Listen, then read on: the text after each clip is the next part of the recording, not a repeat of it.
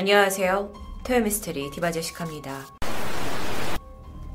여러분의 구독은 저에게 큰 힘이 됩니다. 지금으로부터 약 50여 년 전, 그러니까 지금과는 범죄를 바라보는 시각이 많이 달랐던 과거 1970년대 초반의 일입니다. 전라북도 남원 한 시골 마을에 김부남이라는 9살 소녀가 살고 있었는데요. 부유하진 않아도 화목한 가족과 함께 살면서 소박하게 성장하고 있던 아이였습니다. 부모님 말씀도 잘 듣고 어린 나이에 집안일까지 거들 만큼 어른스럽기도 했죠. 하지만 그 시절 가난한 부남의 집에는 물을 기를 수 있는 우물이 없었습니다. 그래서 아이의 가족은 이웃집 송씨 아저씨네에서 우물을 함께 사용하고 있었는데요. 이렇게 다른 집에서 물을 길어 오는 것은 보통 부남이가 하던 심부름 중 하나였습니다. 아이는 그날도 학교에 갔다가 돌아와서는 물을 길러 혼자 밖으로 향하게 되는데요. 이웃집에 도착해 우물에서 한참 일을 하던 중 아이에게 누군가 말을 걸어왔습니다. 바로 그 집에 살고 있던 35살의 송백권. 그런데 홀로 있는 9살 아이를 쳐다보는 그의 눈빛이 심상치 않았습니다. 그는 아이에게 심부름 시킬 게 있다며 잠깐 안으로 들어오라고 했고, 이에 어린 소녀는 아무런 의심 없이 신발을 벗고 안으로 들어갑니다. 그리고 송 씨가 돌변했습니다. 35살의 건장한 남자는 9살 여아의 입을 틀어막고 강제로 옷을 벗긴 뒤 처참한 일을 저지르게 됩니다. 소녀는 죽을 것 같은 고통을 경험했고 그 어린 나이에도 치밀어 오르는 수치심을 느꼈습니다. 평범한 동네 아저씨에서 악마가 돼버린 남자는 울고 있는 소녀에게 말했죠. 오늘 일은 아무한테도 말하면 안 된다. 말하면 너도 죽고 너네 가족 모두 죽는 거야. 이후 집으로 돌아온 부남은 자신이 겪은 일을 그 어느 누구에게도 말할 수 없었습니다. 아저씨가 한 말이 귓가에 계속 맴돌았고 혹시 가족에게 안 좋은 일이 생길까봐 무서웠기 때문이었겠죠. 이 때문에 아이의 몸에 난 상처에서 계속 피가 나고 고통스러운 것도 혼자 참아야만 했는데요. 제대로 걷지 못하는 모습을 보고 누군가 걱정스러운 질문을 하더라도 소녀는 입을 다물 수밖에 없었습니다. 그렇게 며칠이 지나자 아래 상처는 아물었고 아이는 다시 예전처럼 자연스럽게 걸을 수 있게 됩니다. 주변 역시 이전과 크게 달라진 것이 없어 보이기도 했는데요. 사실 9살 난 부남은 자신이 어떤 일을 당했는지조차 정확히 파악하지 못하는 나이였습니다. 그녀는 모든 것이 괜찮을 줄 알았습니다. 하지만 아니었죠. 일상으로 돌아왔지만 그녀 안의 피해자 김부남은 계속 남아 있었습니다. 사건 이후 부남은 송 씨의 집에 물을 기르러 가지 않겠다고 울며 불며 때를 씁니다. 부모님이 왜 그러냐고 물어봐도 그저 가기 싫다는 말만 되풀이했고 이에 오히려 혼나기 일쑤였죠. 이전에는 잘 안 그랬는데 밤에 오줌을 싸거나 허공을 바라보며 멍하니 있는 일까지 많아졌습니다. 그 무렵부터 친구들과의 관계도 조금씩 틀어지는 것 같았는데요. 학업에도 온전히 집중할 수 없게 됩니다. 부모님은 딸이 걱정됐지만 아니 도저히 뭐가 문제인지 알지를 못하니 애가 탔습니다. 그녀 스스로는 당시 자각하지 못했겠지만 그 끔찍한 사건 이후 부남의 정서는 무너져 갑니다. 이후 시간이 지나 부남이 초등학교를 졸업하자마자 친척이 소개한 어느 부잣집에 가정부로 일하러 가게 되는데요. 사실 그 시절 가난한 집 딸들은 어린 나이에 일터로 나가는 그런 상황이 좀 허다했다고 합니다. 부남은 자신의 고향이었던 남원가는 멀리 떨어진 서울에 도착하게 됐고 낯선 타지 처음 보는 사람의 집에서 허드렛 일을 해주며 살게 됩니다. 이곳에서 그녀는 홀로 사춘기를 맞이하게 되는데 TV를 보고 사람들을 만나고 일을 하면서 세상을 깨우쳐 갑니다. 그리고 비로소야 몇 년 전 자신에게 일어난 끔찍한 일이 뭐였는지를 깨닫게 되죠. 가뜩이나 사춘기 나이에 혼자 먼 곳으로 와서 일을 하면서 심신이 쇠약해졌던 부남은 성폭행에 후유증까지 더해지면서 몸과 마음에 깊은 상처를 입게 됩니다. 많이 힘들고 외로웠던 그녀는 스무 살이 되던 해 타양살이를 끝내고 고향으로 돌아왔는데요. 부모님은 중매쟁이를 통해 돌아온 딸과 어울릴 만한 짝을 찾아줍니다. 그때만 해도 20대 초반에 결혼을 하는 것은 이상하지 않던 시절입니다. 그녀는 맞선을 보았고 한 남자와 결혼하게 됩니다. 부남은 이 결혼을 시작으로 남들처럼 평범하고 행복한 삶이 시작될 줄 알았죠. 하지만 9살 소녀 김부남이 가진 상처는 여전히 치유받지 못한 상태였고 그녀는 자신이 바라던 대로 평범하고 행복한 생활을 할 수 없었습니다. 그러다 보니 결혼을 하고도 남편의 손길이 자신에게 닿을 때마다 몸서리 칠 수밖에 없었는데요. 그때마다 강간범 송백권의 모습이 떠올랐고 지난날의 악몽이 되살아납니다. 아무리 노력해도 부부관계를 지속할 수 없었고 이에 남편은 황당해 했겠죠. 그래서 화도 내고 하다 보니까 결국 부남 씨는 남편에게 힘겹게 어린 시절 상처가 된 이야기를 털어놓게 됩니다. 하지만 안타깝게도 남편은 그녀를 이해하지 못했습니다.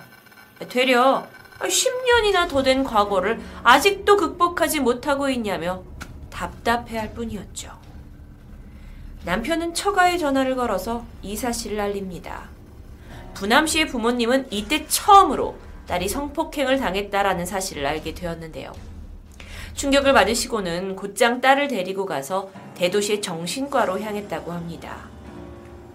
의사 앞에서 부남 씨는 멍한 표정으로 중얼거리면서 머리가 아프다며 이야기를 회피하는 모습을 보였습니다. 뭐 어쩌면 오래된 트라우마에 시달려서 그렇게 쉽게 이야기할 수 없었을 수도 있죠. 하지만 의사는 이런 증상을 근거로 그녀에게 정신분열증 진단을 내리게 됩니다. 이렇게 병의 본질과는 먼 진단을 받고 정신병원에서 한 달간의 통원 치료를 받았지만 부남의 상태는 조금도 나아지지 않았습니다. 집에 돌아와서 남편과의 육체적 관계도 개선되지 않았죠. 결국 남편은 그녀에게 이혼 서류를 내밀었고 그녀는 순순히 도장을 찍습니다.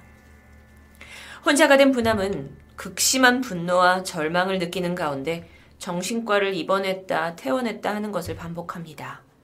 그러다 한없이 초췌해진 그녀를 안쓰럽게 여겼던 친언니가 자신의 집으로 데려와 함께 살게 되었고 시간이 좀 더 흘러 부남은 다시 한 남자를 만나 재혼하게 됩니다. 다행히 두 번째로 만난 남편과 아이도 낳았고요. 이제야 상처를 잊고 행복하게 살 수 있을 거라는 희망도 보였습니다. 하지만 자신이 성폭행을 당했다는 상처는 절대 그리 쉽게 잊혀지지 않습니다. 부남 씨는 첫 번째 결혼 때와 마찬가지로 남편과의 관계에서 괴로워했고 이에 부부 사이의 갈등과 불화가 점점 깊어져 갑니다. 그러면서 부남 씨에게 발작 증세가 나타나기도 했고요.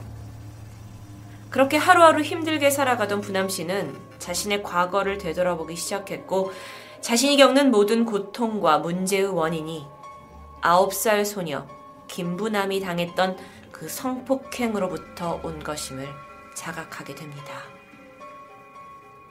몇십 년간 누르고 살았던 그 분노를 견디지 못한 채 부남 씨는 고향에 내려갔고 자신을 성폭행했던 송백권을 찾아가 소리를 지르며 분풀이를 합니다. 이후에 송 씨를 성폭행범으로 고소하려고 했지만 그 당시 성폭행 처벌은 어, 친고죄로 고소기한이 6개월이었기 때문에 이미 공소시효를 훨씬 넘긴 후였어요. 부남 씨는 범죄를 범죄라고 할 수도 없는 사회제도로부터 큰 무력감을 느끼게 됩니다.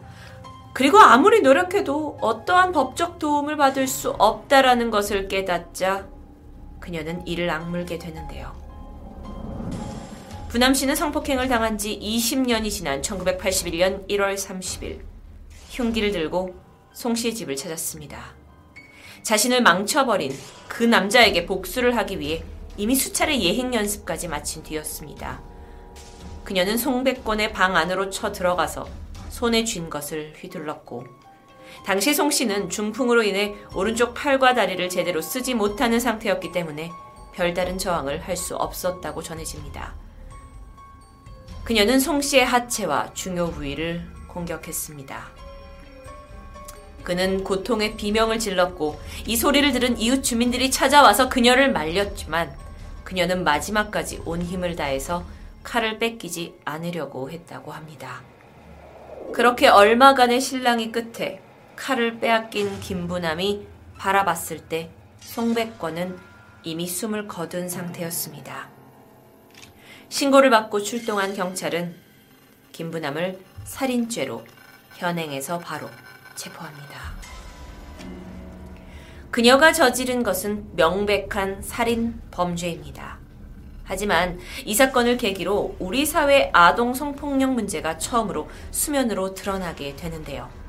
게다가 성폭, 성폭행을 당했다고 어디 가서 쉽게 말하지도 못하는 피해자들, 그리고 그들을 전혀 지켜주지 못하고 있는 사회 구조와 부실한 법 체계에 대한 문제가 불거지면서 여론도 들끓게 됩니다. 특히 그 당시엔 거의 처음으로 성폭력 피해자가 겪는 정신적, 신체적 후유증의 문제가 거론되면서 논란이 일기도 했는데요. 어쨌든 이렇게 살인 혐의로 법정에 선 김부남 씨는 나는 사람이 아닌 짐승을 죽였다. 라는 진술을 남겼고 이 발언은 당시 사회에 비수를 꽂기도 했습니다. 사람들은 과연 복수라는 이름으로 살인을 저지른 그녀에게 어떤 처벌이 내려질지 주목했는데 1991년 8월 26일 1심 법원은 피고인 김부남에게 징역 2년 6개월을 선고했고 집행을 3년간 유예하면서 1년간 치료 감호할 것을 명령했습니다. 이것은 김부남이 가진 9살 때 강간 피해 경험이 적절히 치유되지 못했고 이후에 그녀가 정상적인 생활을 하지 못하면서 그 범행 당시에 억제할 수 없는 충동에 의해 장애를 보인 것이라고 판단한 결과였는데요. 즉 심신미약 상태가 인정된 결과이기도 합니다. 하지만 한편에서는 김부남은 무죄여야 한다라는 목소리가 퍼지기 시작했습니다. 9살 여자아이가 35살 남자에게 성폭력을 당했을 때 법이 정한 6개월 이내 대체 어떠한 행동을 할 수 있겠냐? 그녀의 범행은 21년 동안 지속된 강간 피해에 대한 정당방위라는 주장이었습니다. 이러면서 이 형을 집행받은 것에 대해서 항소가 진행되기도 했지만 같은 해 12월 항소는 기각되었고 추후의 상고도 기각되면서 원심 판결은 그대로 인정됩니다. 이 사건은 성폭력과 관련한 법률 제정에 직접적인 영향을 주었고 이후 김부남 씨는 약 1년 7개월간 치료 감호를 받은 뒤 1993년 5월 석방됩니다. 아마 지금도 어딘가에서 살고 있을 그녀. 그녀는 지금은 그때의 상처를 잘 극복했을까요? 그리고 이 사건으로 우리 모두 다시 한번 생각해 봅니다. 1970년대 9살 소녀 김부남이 느꼈을 공포를 2019년 혹여 내 주위의 또 다른 누군가가 느끼고 있지는 않은지요. 토요미스테리 티바제시카였습니다.